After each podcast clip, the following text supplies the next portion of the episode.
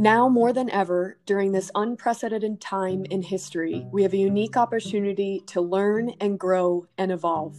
We have taken some time to listen, reflect, and better understand so we can help take action. We are committed to continuing our education, listening with open hearts and minds, and aligning our actions to be allies within the BIPOC community. Our podcast is still in its infancy. However, our primary goal remains the same, to have honest and open conversations about life and to share experiences in hopes that our listeners will feel illuminated to do the same. And right now, the most important conversations involve Black Lives Matter. Join us as we throw shine with two incredible women throughout episode 4.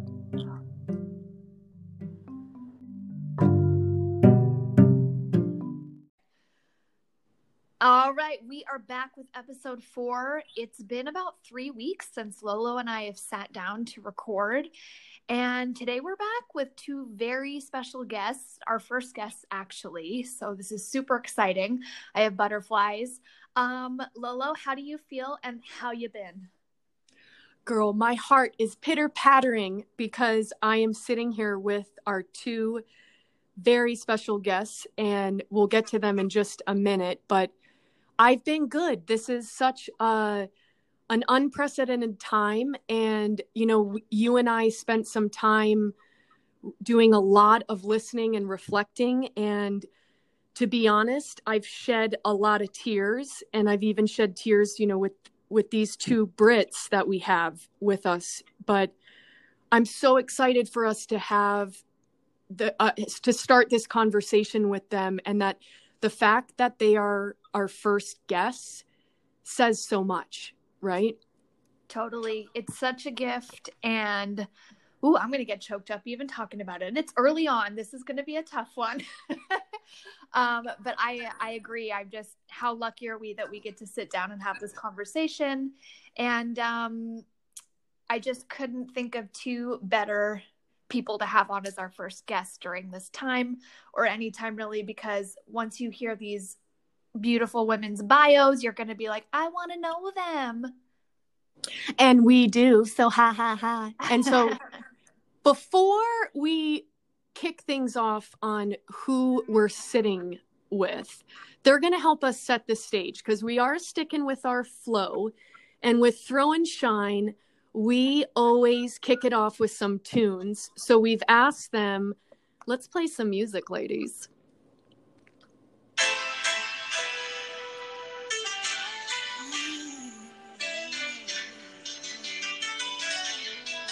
This is, so we don't own the rights to this song, unfortunately. This is taking me back, man. I have full body chills. Oh, yes. I mean, I could listen to this all day on repeat. We're gonna stop, but I think it's important now that that song was played by Britt Caldwell and Britt Northcutt. That is who we have here with us today.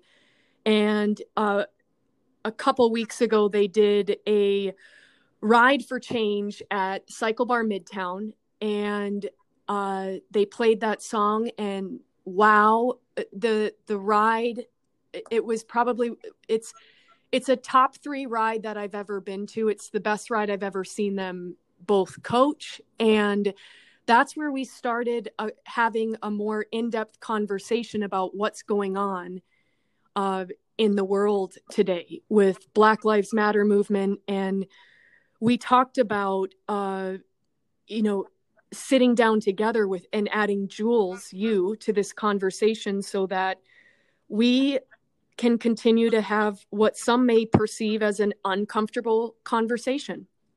So, and I feel like they haven't even said their names yet. It's like the suspense is here. So it's building. Hello, ladies. Hi. Hello. Hi, everyone. So I think let's give everybody a little bit of background on the Brits. That's what we've been calling them this week in preparation for this episode. I'm going to read Brittany Northcutt's amazing bio. So Britt is a master instructor at Cycle Bar and a personal trainer. She was a Division I volleyball player at the University of Georgia. Her passion for coaching group fitness stems from a team-like atmosphere that it creates. Britt believes that anything is possible if you are patient and willing to put in the work. She loves Mexican food and any James Patterson book. Britt, you're so cute. Thanks, Jules. Mm-hmm. Now, I've had the pleasure of meeting Britt a handful of times. She's on our master instructor team. She's an amazing instructor. If you've taken any of her classes while you're in quarantine, you know what a treat she is. I am just getting to know Britt C. So Lolo, let's hear a little background on her. Oh my gosh, yes. Well, we're calling Brittany Caldwell Britt C today so that we can distinguish her. But she is a cycling instructor at Cycle Bar. She is an NBA dancer for the Charlotte Hornets, and the girls got moves. I mean, you're just the best dancer. So she's a dance teacher and a choreographer and an athlete performance specialist. She has a passion for helping people become the best versions of themselves and guiding our youth to become who their hearts desire. I love watching your stories with the little girls dancing. I mean, the movement, it makes my heart smile.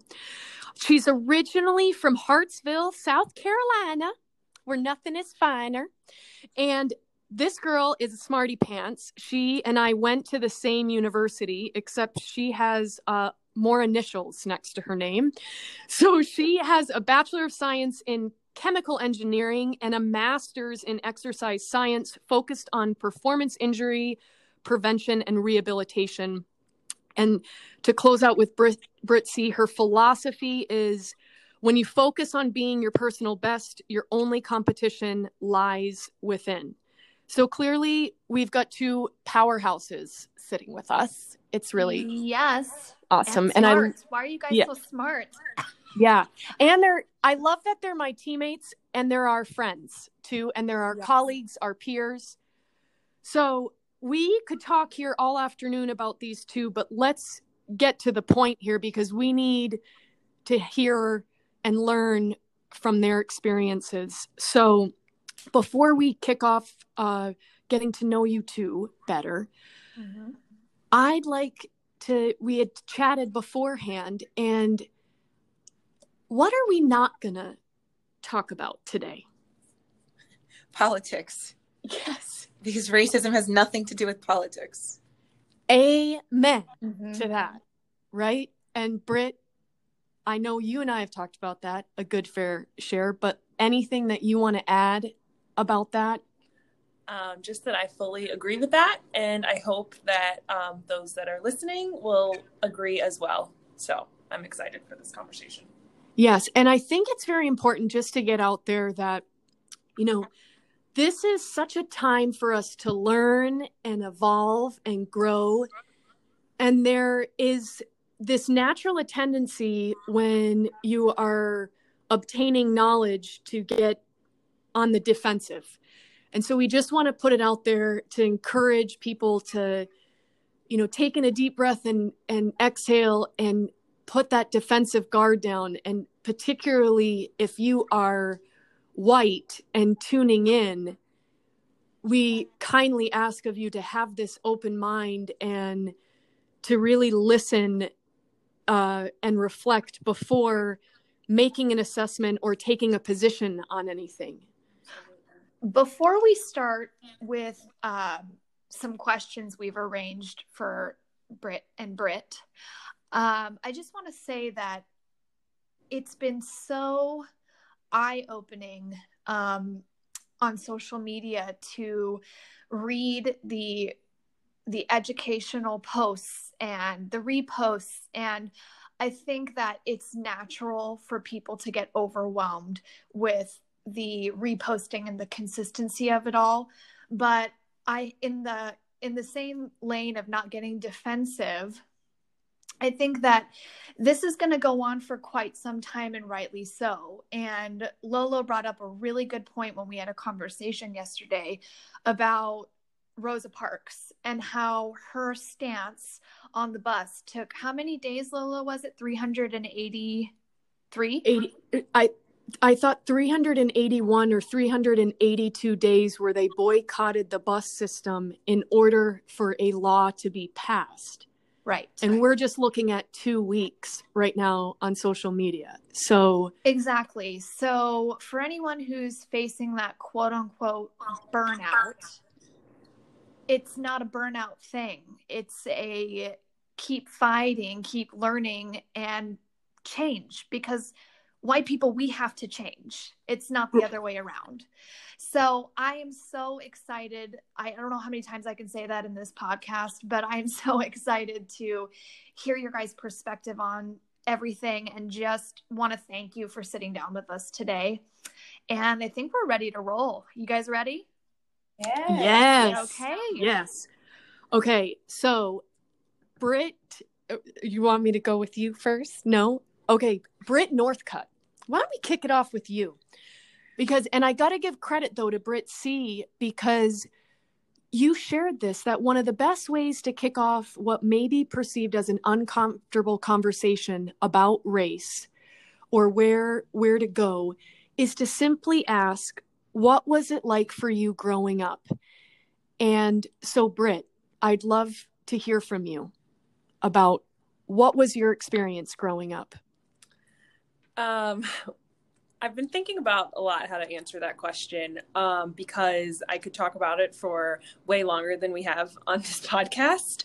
But I am from a very, very small, Walmart was a big deal town in North Carolina called Wadesboro.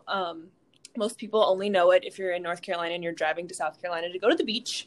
And that's the only time there's a lot of cars going down the street is during the summer or traffic. So I have an interesting perspective with everything that's going on and how I grew up, because I am biracial. My mother is white and my father is black. And I am 27 years old. So if you think back to 27 years ago, that wasn't cool to have parents like that, especially in a small town. And I want to be as transparent as possible, because I think it's important. And some of the things that I've been talking about for the last 2 weeks, I've never said in 27 years. But for me, I grew up with my mother and her side of our family, and I did not grow up with my father. So I experienced both privilege and racism my entire childhood, which I know Brittany and I actually have that in common for different reasons, but I know she can speak on that as well. So while I was with my family and I was home, I was very privileged, and a lot of people viewed me as white. I have blonde hair, I have light skin, and I have bluish green eyes, but I have very curly hair. However, when I was younger, I never wore my hair natural ever until I got to college.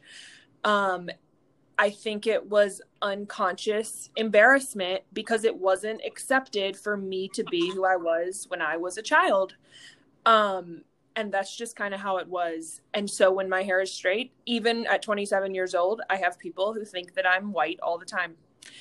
On the flip side, I went to schools growing up. My high school was predominantly black. My middle school was predominantly black. And so at school, I didn't fit in with the white people and I didn't fit in with the black people. I was the Oreo in the middle. And because I wasn't white enough to be white, but I wasn't black enough to fit in with the black girls at school. So it was very hard growing up that way and not really having resources to help me through that, because it was in the 90s. And as we can see, 2020, it's still an issue. So 30 years ago, it was a major issue. But anyways, I, at school, experienced racism because white people would use the N-word against me, or not against me, to describe me. They would talk about my parents and how I had a black father. And then on the flip side, I got it from black people as well. just in a different aspect. So my experience growing up was a little different, and I've learned from it, and I'm at peace with it. But it's very eye-opening now to look back and see that I did experience both privilege and racism together. And I think it's helping me understand both sides, and now go back and try and educate and explain to my family, because I've never told them what it was like growing up because I didn't want to hurt them. I was just going to ask you, Britt, yep. If you ever voiced any of the bullying to your mother, or if she would even know how to respond being a white woman. Being a mother is hard enough on its own, or was this something you kind of kept to yourself? 100%. I never said anything. Wow. I actually had a conversation last week with my mom about this. And like I said, I'm 27. But I didn't want to upset her. I didn't, because I knew that she would never understand, because she's not like me. And I didn't want to put that on her. And I think I just, as I sit here taking this in, and what you're in the 90s, you don't have access to the internet, which is, I mean, on one side it's good, but there's lack of education out there or awareness. So just that feeling of isolation and feeling alone and not knowing what to do. Yes. The word isolating, came up when Britt was telling that story just now. That must have been very lonely at times. For sure. And living in the South and living in a small town, there were not a lot of biracial people at all, period. So it was like a foreign idea that even existed at that time. Yeah. And we're going to get that's the three of us are here. Jules, by the way, is out in Southern California. Sometimes we have to remind people that, but I'm here in Charlotte with both Brits. And boy, yeah, living in the South, it is certainly shocking, to say the least. And that's why I think it's so important of why we're having this conversation, because what we experience and see here is so different than what goes on in California, Oregon, any other state. I mean, we just want to share the experience of what we see here. So thank you, Britt, for telling us just a little bit about what it was like growing up. I want to ask Britt C. Jeez, I'm getting myself I want to know, Britt C, you and I have talked about your experience growing up, but why don't you tell it to us so that everybody can learn a little bit? So my story is actually very similar to Britt, her story, because as a lighter skinned Black female, like in the South, I remember being in the CVS asking my uncle, why am I so light skinned?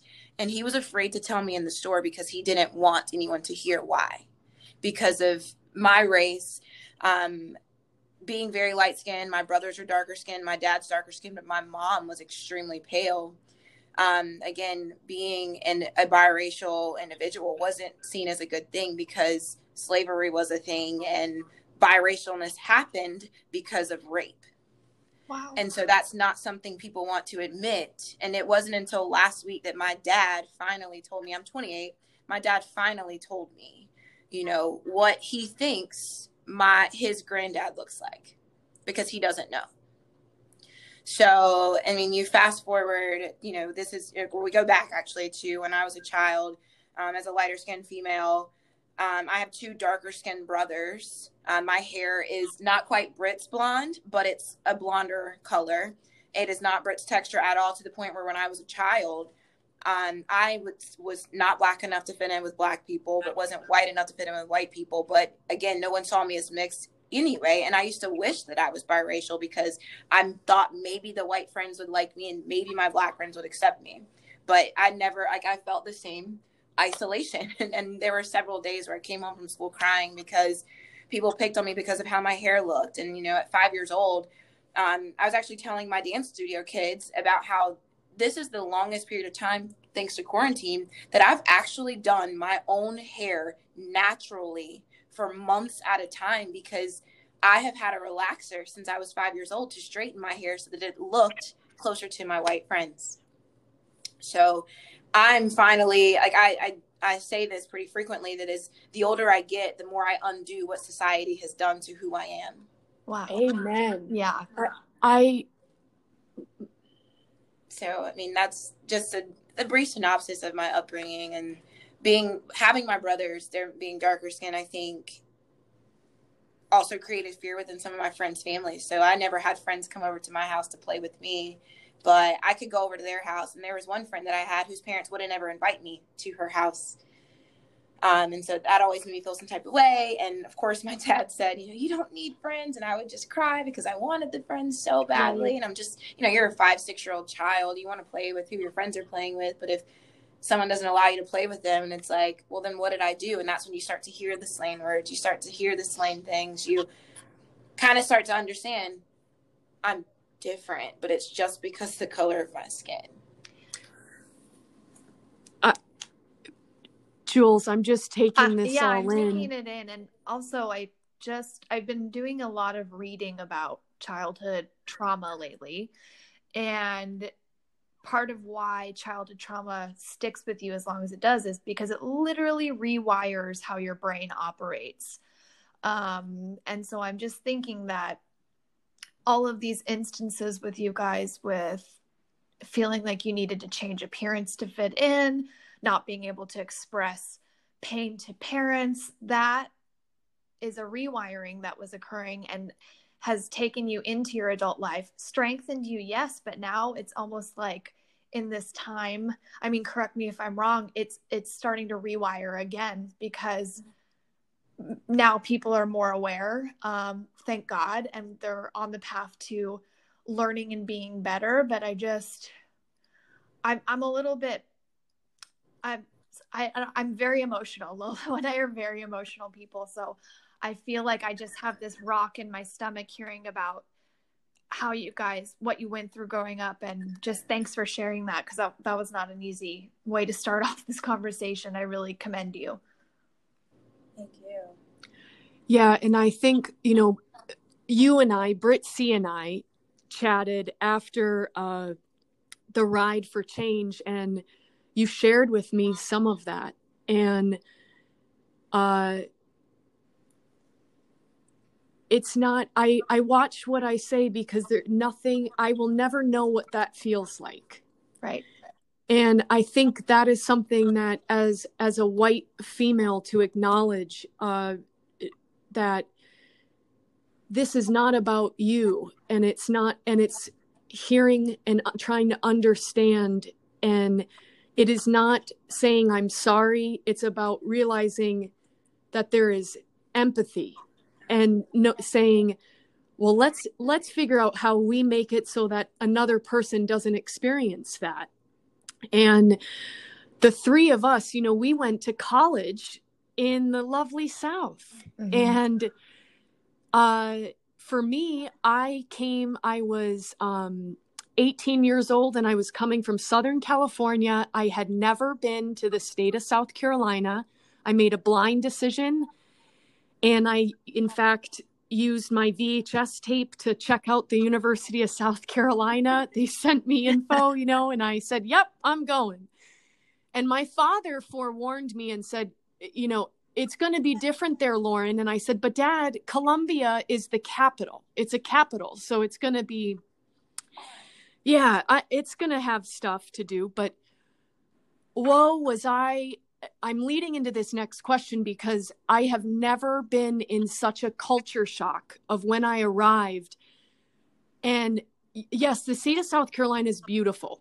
And I am forever grateful of, and I almost consider myself a South Carolinian. It's where I've lived the longest, but boy, oh boy, is there segregation there. And Lolo, just to refresh our listeners, you grew up most of your teen years in Southern California, correct?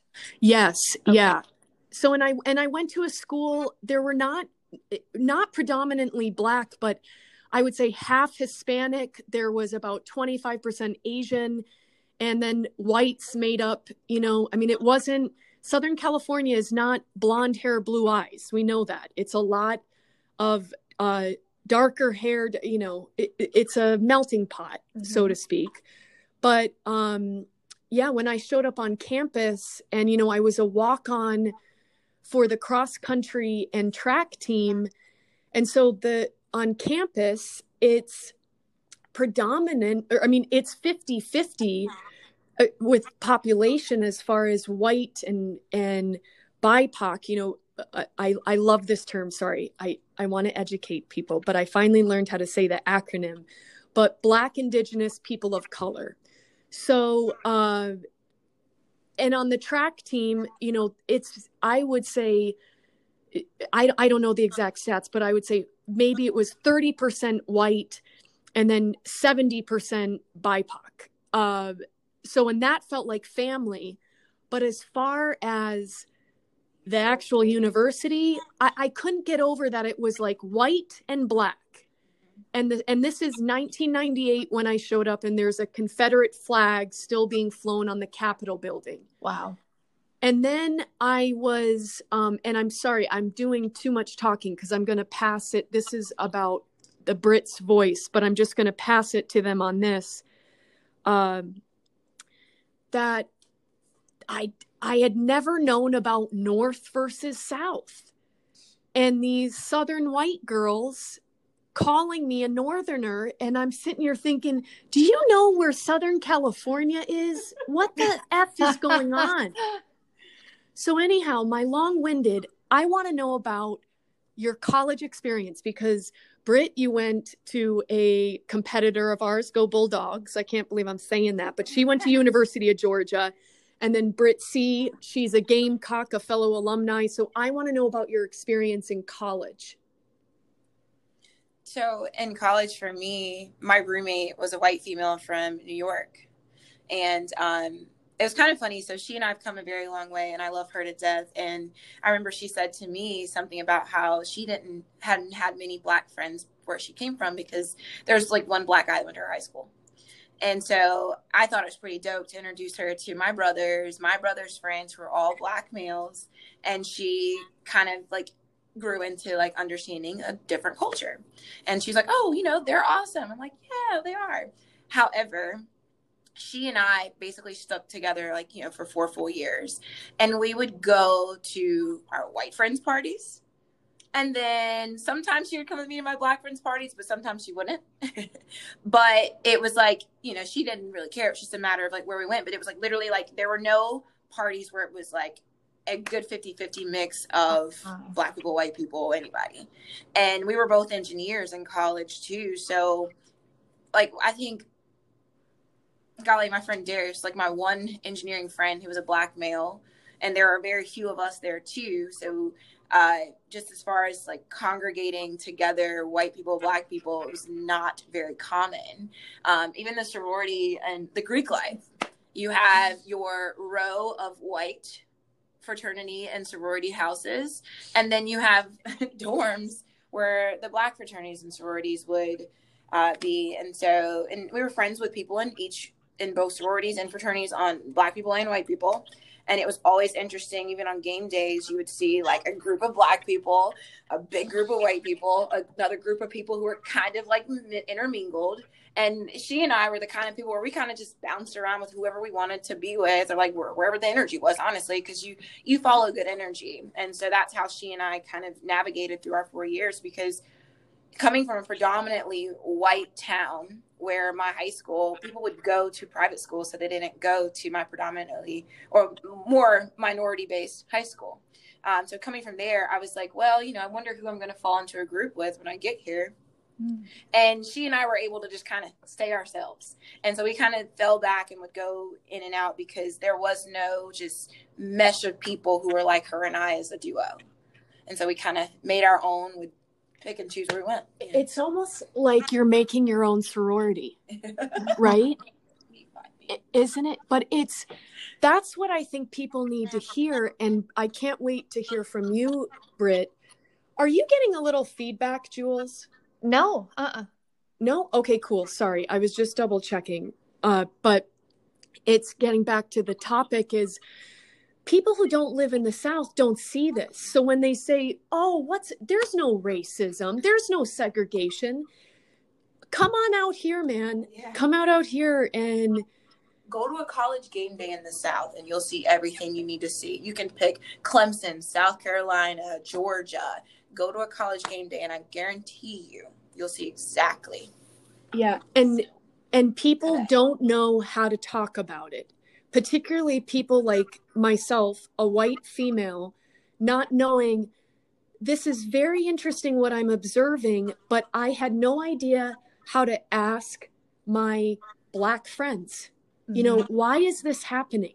I was uneducated on it, and I didn't seek it out, but that obviously is changing. And so I want to hear, though, with Britt, I know you had somewhat of a similar experience, but what was it like at Georgia? Very similar to what Brittany just said. Mine was interesting because when I went to college, I was obviously on the volleyball team, predominantly white sport still. So my roommates and majority of my teammates were white. But the interesting part was we were in Georgia, but my three best friends still to this day were my roommates, Michigan, New York, and California. That's where they were from.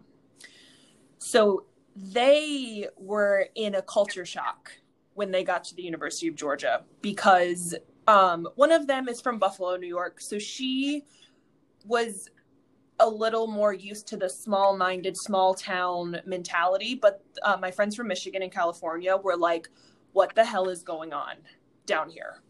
And it was funny because I was so used to it, I didn't even think about it. And so when I started talking with them, it like brought up and I was like, I am like numb to how things are. So we had a lot of interesting conversations, just our group alone, and our team, because it's like the athlete world and the actual college world at the university. They're very, very different worlds because a lot of athletes are Black. And so if you're an athlete, you're around a lot of Black people, whether it's study hall, whether it's your classes, because we took a lot of the same classes, in the weight room, like that's just how it was. And so it would always be funny that it's funny you mentioned college game days, because you have the athletes who are tailgating, which is probably more mingled, still not completely, because you do have separation with different sports, but a little more inclusive for other people. And then you look at the regular students and it is all the white sorority girls and the white fraternity guys. And then you have the Black sorority girls and the Black fraternity guys. And it's just a very eye-opening experience when you think you're going to a university for college and there's so many people from so many different places. But at the same time, there's still so much separation. So it's funny for me to talk to people that don't go to school in the South, because I'm like, wow, it's a very interesting perspective to have, because all I know is how it is here. So.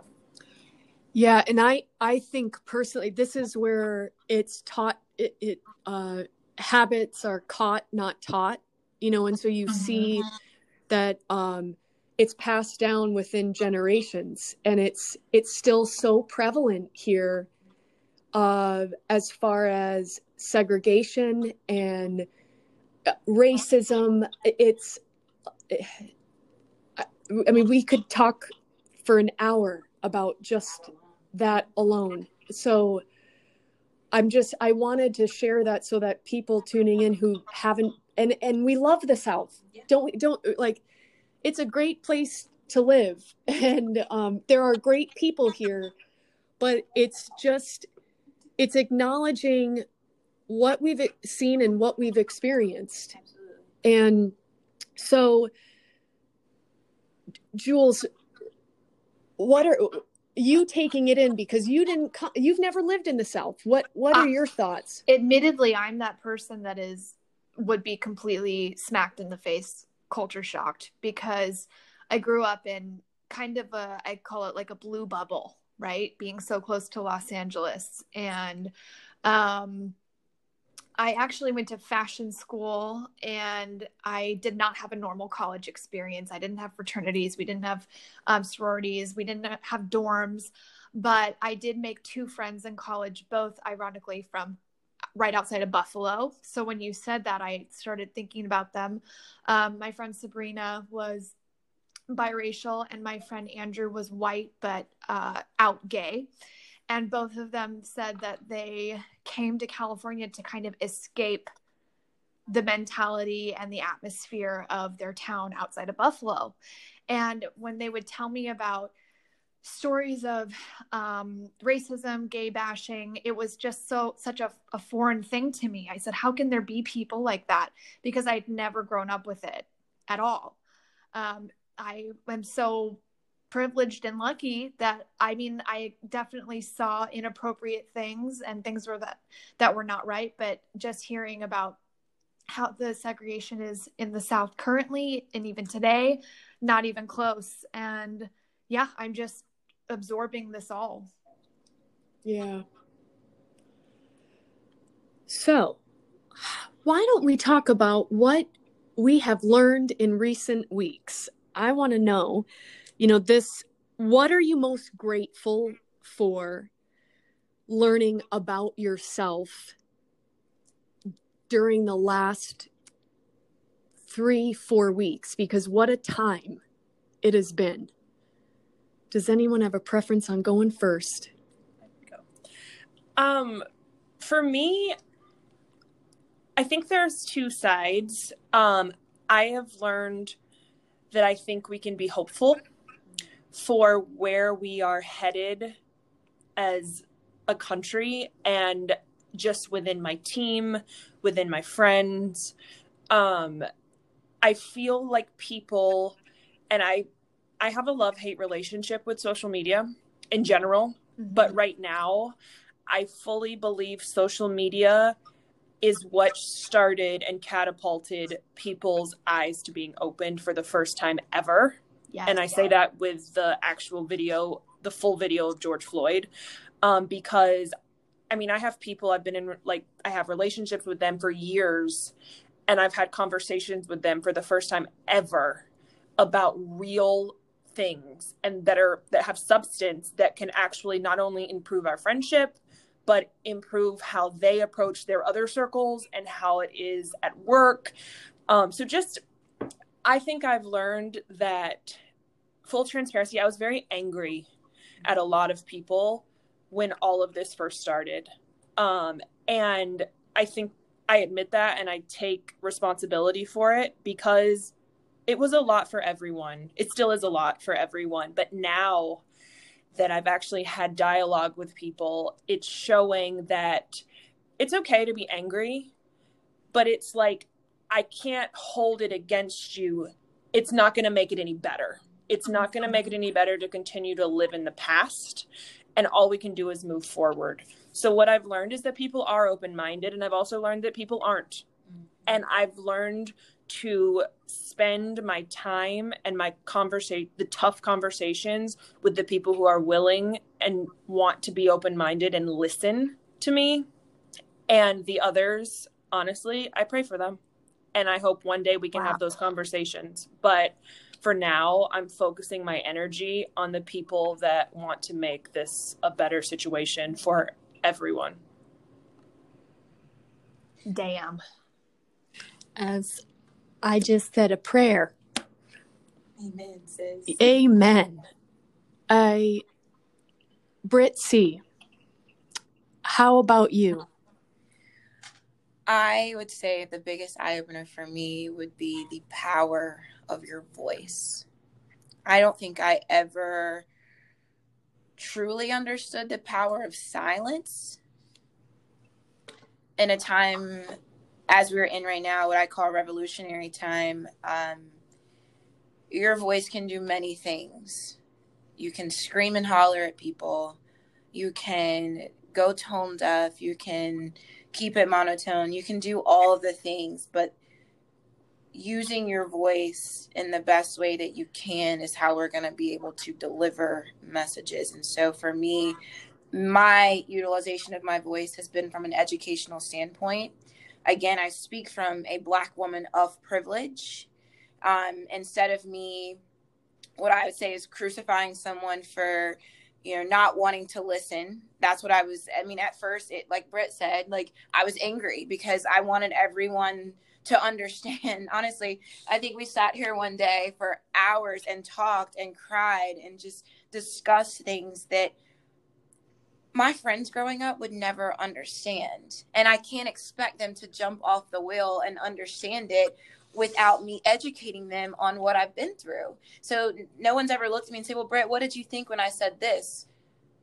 You're not going to ask me that today because everybody's uncomfortable. So we're all uncomfortable. I'm uncomfortable. But instead of me waiting for you to ask, I'm using my voice to tell you. And so I use my personal platform to share stories of my experiences, share stories of my brother's experiences. I'm working on sharing stories of people around me, Black women in the pro-cheer community, because everybody has different experiences that can better help the people around us understand. Because my hometown is so small and so segregated that the people that I grew up with, that I was begging to be friends with, that didn't want to be friends with me because of my skin color, they don't necessarily see what I see as a Black female. So, and then they don't have people like me in their circle to ask. And so I've tried my best to open my doors, open my social media to say, if you have questions, I'm taking my patience and willing to help you understand what it is, what we're fighting here. Because again, this isn't a political battle. This is racism. This is everybody versus racist is what it is. And so to focus on just the riots because you see police, it's like, no, someone who has racism in their skin happens to be wearing a uniform and affecting someone of my skin color. That's it. It goes back to racism, which starts in your heart. And so utilizing our voices in different ways to help people understand. It's just like, I think my dad said, my dad's kind of indifferent about everything that's going on. And he kind of questioned why I was being very outspoken about it and got nervous for me. Like my Black father got nervous about me speaking out about being a Black woman and dealing with racism because he was concerned. And he said, well, it's been like this for years. It's been like this for years. You know, people aren't going to change. People aren't going to change. But I said, Daddy, the difference now is more people are starting to understand. The revolution is happening because people are starting to look from the inside and say, well, wait, what little thing am I doing that may be racist that I didn't even know? Saying something like, oh, can I touch your hair? Or, oh, I wish my skin color was the same as yours. Or, oh, you know, like the little things, like you talk Black or you sound, or you talk white or you sound white. Like those are little things that people do to like minor racist things that people just didn't know was incorrect. Or you're articulate for a Black woman. Well, what does that mean? Does that mean that because I'm Black and I have intellect, so you sing, that makes me seem different than my peers? So again, utilizing your voice is what I've learned, the power of it on so many different levels in the past 2 weeks. I think I took a rabbit hole there, but yeah. No, I amen, man. Like, this is why we're having this conversation. Right. And to learn from you and you about saying your voice, that is the same with why myself as a white female, I used to look at my voice of, oh, I'm not going to make a difference. What I say is not going to matter. And I realized, well, yeah, if you have that mentality, then yeah, it's not. And that's, but I will never understand. I will never understand what you have been through because I haven't lived it, but it doesn't make it that I will sit back anymore. And it speaks volumes about you and Jules both, the fact that you guys are open to listening to us and hearing, because again, people are getting tone deaf because they're like, well, we've heard it. And it's like, I can talk to another Black female about this all day. I can talk to Britt about this all day, but me and Britt alone can't do this. It takes white people, black people, Asian people, Mexican, like anybody. It takes everybody. Like it's a team effort here. Like we literally Stronger Together has been a Black Lives Matter movement, also little slogan. It is so true, because having more people utilizing their voices as we are as Black individuals too, like that's where the change is starting to happen. Like even so far, like the arrests that are happening, some of the laws that are going into place, some of the things that are being reevaluated in their system, like it's because all of our voices are coming together instead of just the Black community. Mm-hmm. And I think to go back to speaking on understanding, I think it's important to explain that Black people never expect white people to understand what they've been through. What Black people want is for white people to start to open their eyes, listen, and see things from a different lens, and to be open to a new perspective. Because I think with anything in life, it's hard to sometimes see another person's side of things. And when it's uncomfortable, and race and racism and anything on the topic of it is uncomfortable for, I would say, 99.9% of people, whether you are Black, white, Hispanic, Asian, whatever it is, because it's been just put under the rug for so long. And I think that's all that we want right now, is to just be listened to, be heard, and for people to try to understand perspective and not situations. And circling back, taking down the defense. Yes. Because I think it's a very human thing to try and relate to somebody when they're going through something. I do this constantly. I say, oh, like, you know, if someone's telling me something happened to them, just as a light example, oh, I had a terrible class the other day.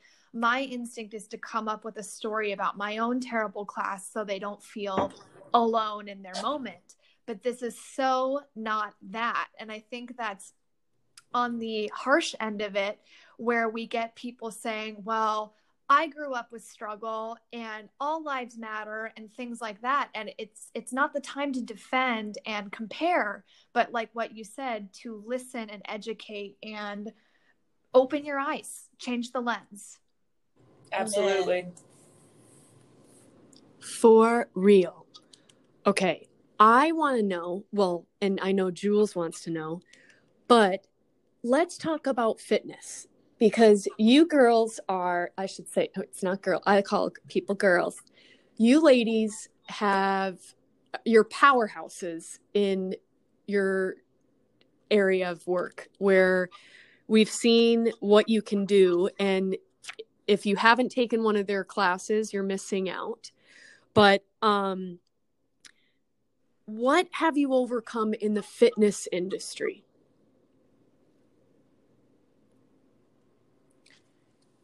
Being fully transparent for me, a lot of people in the fitness industry think I'm white.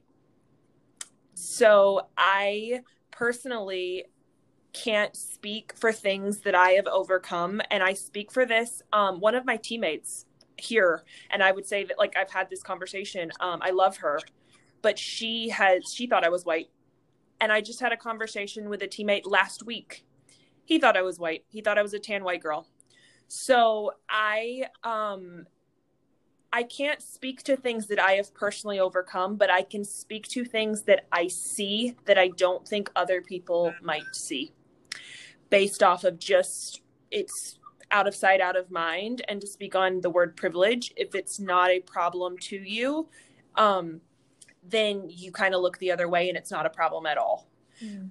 And I mean, I can look around at fitness studios just in Charlotte alone, and there is not a lot of diversity. And I don't think, it might not even be intentional, but I think we're at a point now that's not enough. It's not enough to say it's not intentional that we don't have a lot of diversity on our team, because we have to be better than that. And I speak for myself, being a leader at my studio, and I've talked to Lolo about this, that it's a goal of ours. And it shouldn't, the crazy thing is, it shouldn't be a goal. It should just be how it is. Right. But we have to start somewhere. And if we look at it as, wow, why are things the way they are? Why have we been doing so poorly at this? We're just going to keep talking in circles. And I think action is where it starts. And you have to keep one foot in front of the other rather than just standing in place. But I think Brittany will probably have more to say about it. I definitely think you're totally right. And the irony of all of this happening is that I had a conversation with my guy friend from college about diversity in the fitness field the week before George Floyd happened. I called him out of frustration because there's a brand that I love their product so much. And I called him, and the thing I said is, I'm really confused as to why all you have to do is have a pretty face and blonde hair and you are an ambassador for this brand. And it rubbed me the wrong way because for whatever reason this particular week, I was paying attention just to the lack of diversity in their social media feed. And at one point in my life, I wanted to be a full-blown fitness influencer. Like, that was what I wanted to do for maybe a solid year. And I turned my back on it because what it looked like in the industry to be an influencer and have all the brands and this, that, and the third, you had to be a blonde, white female with bright colored eyes. And when you look at this particular brand's page, that is their brand's page. And I'm like, here I am. I work my butt off for my body. I work my butt off for my figure. I literally have done a lot. So, you know, one of our coworkers put me on the brand. And then from there, I have an entire group of people that I'm involved with who are also like, oh, Britt, you put us on this. And so all they do is, you know, send the email and you're an ambassador now. And then you see who gets plastered on their social media. And it's like, I've done a lot for this brand, and I've gotten rebuttal from them for, you know, not feeling, for them saying something that I did wasn't enough. And I'm like, meanwhile, Joe Schmo, who just happens to have a six pack and tan skin, doesn't even work out very much, but it's like, you know, representing this brand. I'm like, what, why? And so I think representation as an African American female in the fitness industry is very undervalued. And a lot of, and even like, there's a guy that I've been in conversation with. And another thing is, ironically, 3 months ago, he's a white male, and we had a conversation on white privilege. He reached out to me just to talk about it. And I'm one of those open-minded people where I'm like, oh, let's chat. And as this is all starting to unfold, he said, you know, it's wild that I look at my own business and say, like, where's the diversity here? And he's like kind of slapping himself on the wrist because he's like, why did I miss this important piece of my business? Why do I look at my business page and it looks nothing like the clientele I wish it would look? Or, you know, so I think representation as a black female or a black male in the fitness industry is just not there. I think your fiance could also speak on that term as well. What it takes to get representation as a fitness influencer, as a black person, is just so much more. I'm sitting here nodding my head because I took that Chrissy King, a black female who put on a anti-racism within the wellness workplace yesterday. I took it. It was unbelievable. It was a 2-hour course. She's been doing this work since 2017.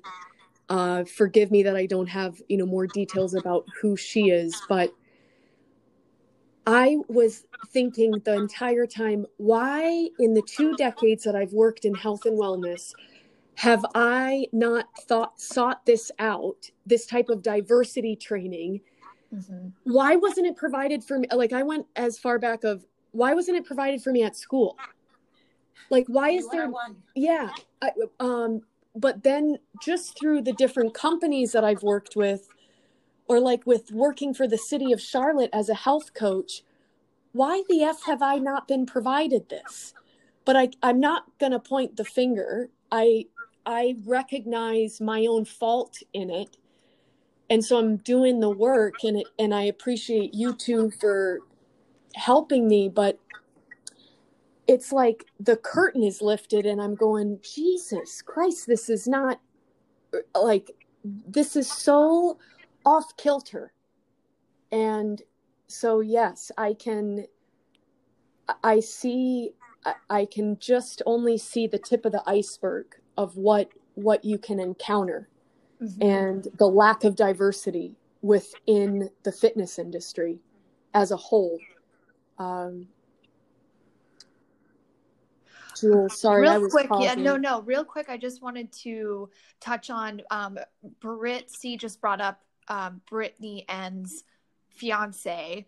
So I don't know if you want to speak on his behalf, Britt, but has he voiced anything from his perspective being a Black man in the fitness industry? Because he is a personal trainer, is that correct?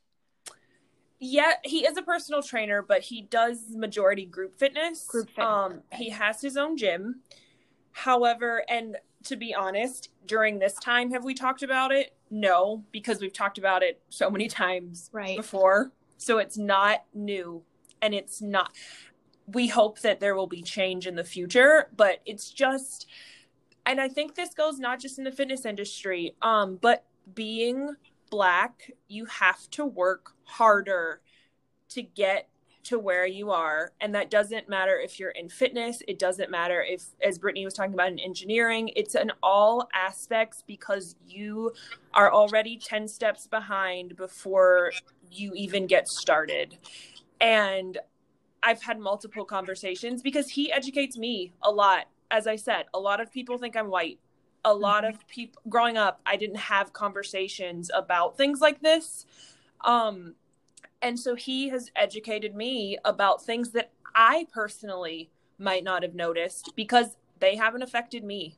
Mm-hmm. And so I like to be very open and honest about that, because I want people to know that I'm learning just like you are. And I know Brittany can say the same thing sitting next to me, is no one has all the answers.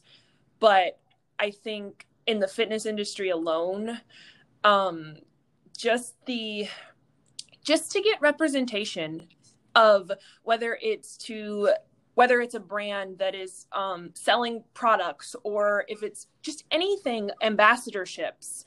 Like Brittany said, there's just not a lot of representation. I'm biased. I think I have a very attractive fiance. That's not biased. That's facts. Yes, facts, Brittany. But even just like things that we'll see on Instagram and opportunities that are there that he'll go for and doesn't get. And I'm not saying he deserves every opportunity out there. I just know of certain things that it's like it's not a secret. Face. Yeah, it's a slap in the face. That's a good answer, of just because he's a Black male. Right. So. I'm so mad I'm not in the same room with you guys, because I feel like I'd be doing like a handhold right now with one of you or all of you. I want to kind of get to the end of our questions here. And one of the ones we have written down is, I'm going to open-ended, whoever wants to respond, one or both. With the knowledge you've, accumulated newly over the past 2 weeks in supporting Black Lives Matter, is there anything we want to put out there to people who are looking into how to further support or get started in support, any organizations, any educational books or movies you guys have recently seen that you can recommend? Open to it all. I can go first. As far as educating yourself, personally, I think talking to people and listening to experiences is the best way to get started.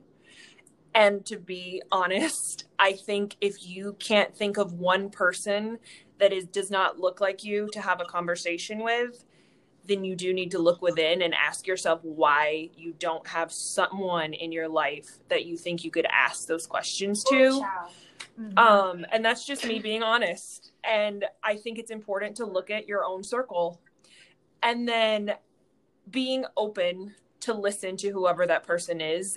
And to maybe not respond right away, because your response is one thing, but how you listen and how you take action following that is a lot more important. And I have to say this, just my personal belief, I would rather you not post one single thing on Instagram and do the work behind the scenes. And I think that there's a lot of judgment going on in our world in general. Instagram is a place full of judgment. It is, again, why I have a love-hate relationship with it. But right now, I know, and I know this from my personal friends who have felt attacked by people, and that's Black people or white people, about they're not posting enough on Instagram and they're not sharing. And everyone has their way of helping. It's not a one size fits all. And I think that you have to figure out and have a conversation with yourself of, how can I do my part? If you like to watch movies and you like to watch documentaries, go on Netflix. There are so many that are posted. I just watched 13th for the first time. Highly, highly recommend that if you haven't seen it. If you're not that type of person, then don't do that. If you're a book person, read a book. Yes. If you like to talk to people, have a conversation. If you have the financial means to donate, donate. But don't, my fear right now is that people are getting bombarded with pressure to do certain things, and I'm worried that it's going to put a mask over the whole situation, because I know for me, I've taken breaks from Instagram because I feel overwhelmed. Right. And I just hope that people can keep their foot on the gas when it gets uncomfortable and overwhelming, because again, that's right now, it's one of my biggest fears, is that it's going to become too much and too much pressure. So I want to share with people to stop judging, because we're all trying to do our part and everybody looks different doing their part. Yes. And everybody learns different. So I love what you said about, if you are into movies, do the movies. If you feel you need to read. And I love having the real conversations too. So thanks so much for that input. Of course. I have to piggyback off Britt and say, I mean, she hit it all. And one of my personal biggest ways to attack this is, you know, again, utilizing my voice on social media has been saying, start with asking questions. You know, the first question is, what was it like for you growing up? And that's, again, like Britt said, for me, I learned through listening to people talk. So I don't watch very many movies, but I did do the thing. I did educate myself with 13th, because I too don't know the system. So I decided to learn, if I'm going to talk about something, I want to know what I'm talking about before I speak on it. And so I'm not a book reader. So you're never going to catch me on my social media page telling people to read a book or sharing a post that says, these are the books you should read, because that's not me. You know, if you know me and you know that I don't read, you'd be like, well, you just put that up there because. So doing things, like Britt said, that are out of your heart, doing the things that you need to do. So my attack at this has been attack. I don't like that word. That sounds aggressive. I'm not attacking people. I'm very nice. She's so nice. I promise you, if you DM me, it's going to be nice. But my personal method at going about this has been to the people who've been asking, how can I help? Instead of me tagging them in every post on social media that tells them how to help, I've been responding with saying, you know, this is my advice on how you could help, or I could share stories with you if you'd like for me to. I'd be happy to have a conversation with you.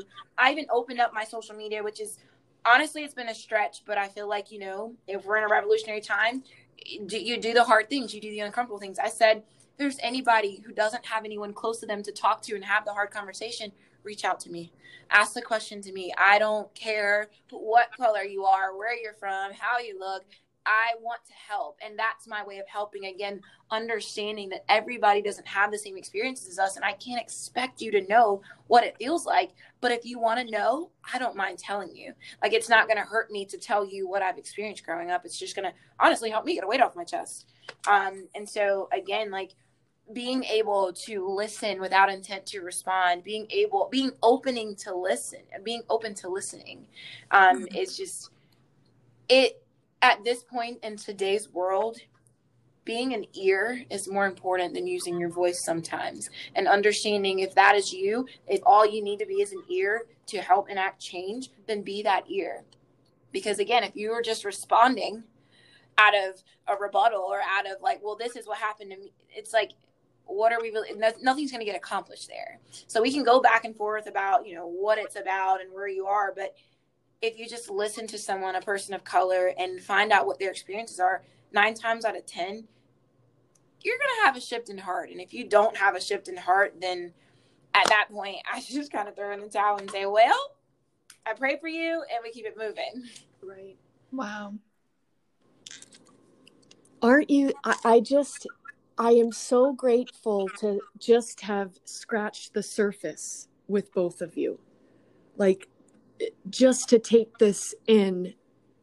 Jules, how are you feeling? Well, I just, as I was listening to Brittany C. just talking right now, I was thinking that her message so aligns with what she's doing today. And I'm so thankful, again, that you guys decided to have this conversation with us, because, you know, Lolo and I joke that we only have 7 listeners, but the truth is we have this amazing platform through Cycle Bar to have people listen to us and our voices.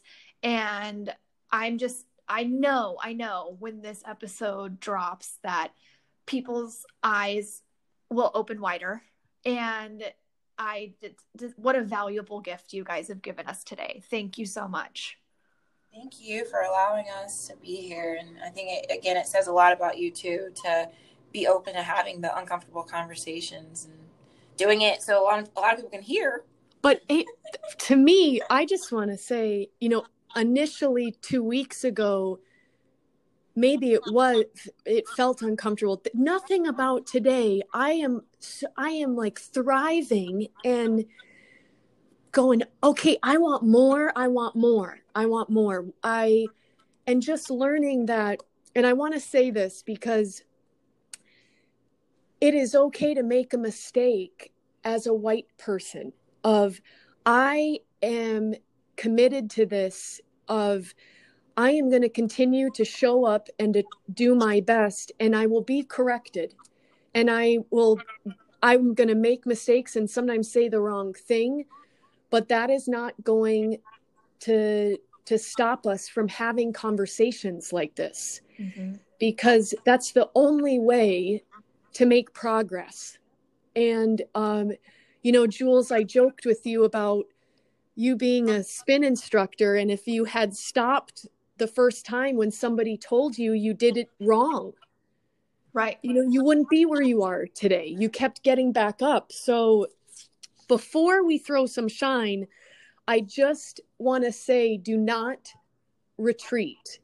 And that is something I have learned through many people, but this is not something that is just going to go away. This is something that's for the rest of our lives, but we can change the way people think and people act.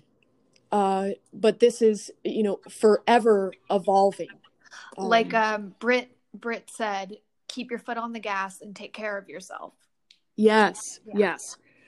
So, okay, we always close out with throwing some shine. Because, you know, when we highlight the good within something, whether it's a person, place, or thing, we start to see the good, feel the good. So we want to give each of you, if there's someone in mind that you want to throw some shine to, or if it's a business or a topic, anything to spread some positivity, and that you want to highlight, we'd love to pass the floor to you. I'd like to throw some shine on a friend of mine. Her name's Breckin, and she is a white girl who has taken it upon herself to do the education, to educate herself. And she's what I call a rider. Like, I call her like a rider. Like, she is like foot on the gas and saying, this is affecting my friends. And I always joke with Breckin, I'm like, Breckin, like you like us. That's what I always tell her. And it's like, she is here for the cause. She is here. She went to the protest with us. Also shout out, you know, well, it's like having that support from someone. Unexpected. Well, and honestly, like, again, from her, it was expected. 'Cause she's like, you know, your friends on the track team. She's like one of those friends where it's like, she's just always like, we're always like, you get it. Yeah. Like, you get it, you know? And so to have her voice speaking to her audience, whether that's in her house, at her work, in her environment, wherever she may be in this world, it's like, I always trust that she's got our back in a situation where we're trying to make a radical change against racism here. So, like, that means a lot to me. Shout you out, Breckin. You didn't even know it. Go Breckin! Okay, Miss Britt. This is tough. Ironically, I also want to throw shine on my little sister. She's 14, and she's my half-sister, so she is fully white. But she has taught me so many things just in the last 2 years. And again, she's 14. So between the ages of 12 and 14, when I'm 13 years older than her, she is the most supportive teenager. I don't even consider her a teenager because I feel she's so, we connect on a different level. It's really odd, but I'm so appreciative. But she is just a good human being. And I think it's important to recognize that there are good human beings out there of all colors, because I think our judgment gets clouded at times of people are like, well, I'm white, so people hate me and I feel guilty for being white, or I'm black, so people don't like me because of the color. Like, there's just so many negative things. And I think that during a time like this, focusing on positive people and situations is super important.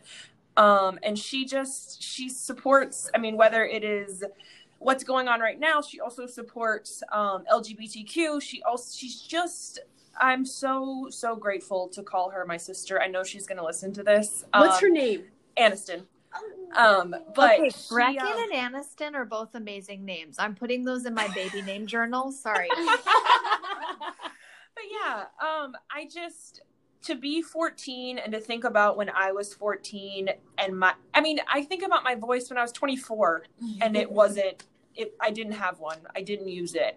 And just to see where she is, whether it's educating people in our family or taking up for me, because she knows that she's white, but she has a half black sister. And just, it's so amazing. And I hope, it gives me hope for her generation that there are more people like her. Because that's truly what's going to change the world at the end of the day, is the generations, not just right now, but the ones that are younger than us and that are willing to defy against what everyday expectations have become in our world. So love you, sister. Well, I feel so good, Jules. How do you feel? Me too. I wish we could all go out for a mimosa now. I know. Okay, so we're going to wrap it up, you guys, with some quick fire questions. That was hard to say. I'm going to go Britt first, Britt N, and then we're going to go right into Britt C. Are you guys ready? No, I don't think so. They're easy peasy. We want to get to know you better. So first thing that comes up to your mind, 1 to 2 words. There's no right, there's no wrong. Okay? All right. So astrological sign. Scorpio. Capricorn. Okay. Wait, mine? Yeah. Oh. Wait, can we restart? Okay, we'll restart it. Pause long enough. Yeah. All right, rapid fires. Take two. I'm okay. So sorry. Don't worry. Who's starting? How about Britt Northcutt goes? Do you think we need to do the rapid fire? No, we can just close out. But this is funny. Wait, can we do it anyway? We want to do it. Okay, no, they want to do it. Okay. We could use this even as a promo. I think it's funny. Oh my God, yes. Okay. She said, Scorpio. I was like, we're gonna ask you the questions first. Britt Northcutt goes first, and then we'll ask you. The level of confusion. Okay, here we go, Britt. Here we go, Jules. Jeez. All right, take two. Astrological sign. Capricorn. Last Netflix show you watched? Oh my gosh, what's his name? Jeffrey Epstein documentary. Ooh, I've been meaning to watch that too. I don't know if I have the stomach for it yet. Okay. I don't know if you do either. Okay. Food you can't live without. Tacos. Favorite sports idol. Ooh, tough. Kobe Bryant. Yes. Go-to workout. HIIT training. Mm-hmm. Early riser or night owl? Early riser. Middle name? Simone. Ah, gorgeous. Okay. Dog or cat? Neither. Ooh. Ooh. Wow. Sorry. Oh, that was ballsy. Sorry. Yeah. Okay. Jules, you're going to ask Britt C, right? Yes. Britt C, are we ready? I'm ready. Okay. Astrological sign. Capricorn. Netflix show you watched last. Dear White People. Food you can't live without. Tacos. Ooh. Favorite sports idol? Michael Jordan. Mm-hmm. Go-to workout? Strength training. Early riser or night owl? Early riser. Middle name? I have two. Marcine Sparks. Fancy. Girl. Snaps? Oh my gosh. Dog or cat? Dog. Love it. See, you guys killed it. That was fun. Did you do that 13? Well, thank you ladies so much for taking so much time. We're going to keep throwing shine your way, and maybe, down the road we get back together. Jules, any closing thoughts? Just that not only are you guys beautiful inside and out, but what brilliant things were said today. So thank you times a million. Thanks for helping us throw shine. And our listeners, we can't wait to share this conversation with you. Thank you to the Brits. Yes. Yeah, sorry. One last thing. Social media handles. Where can people find you? Britt Northcutt. Brittany Simone Fitness.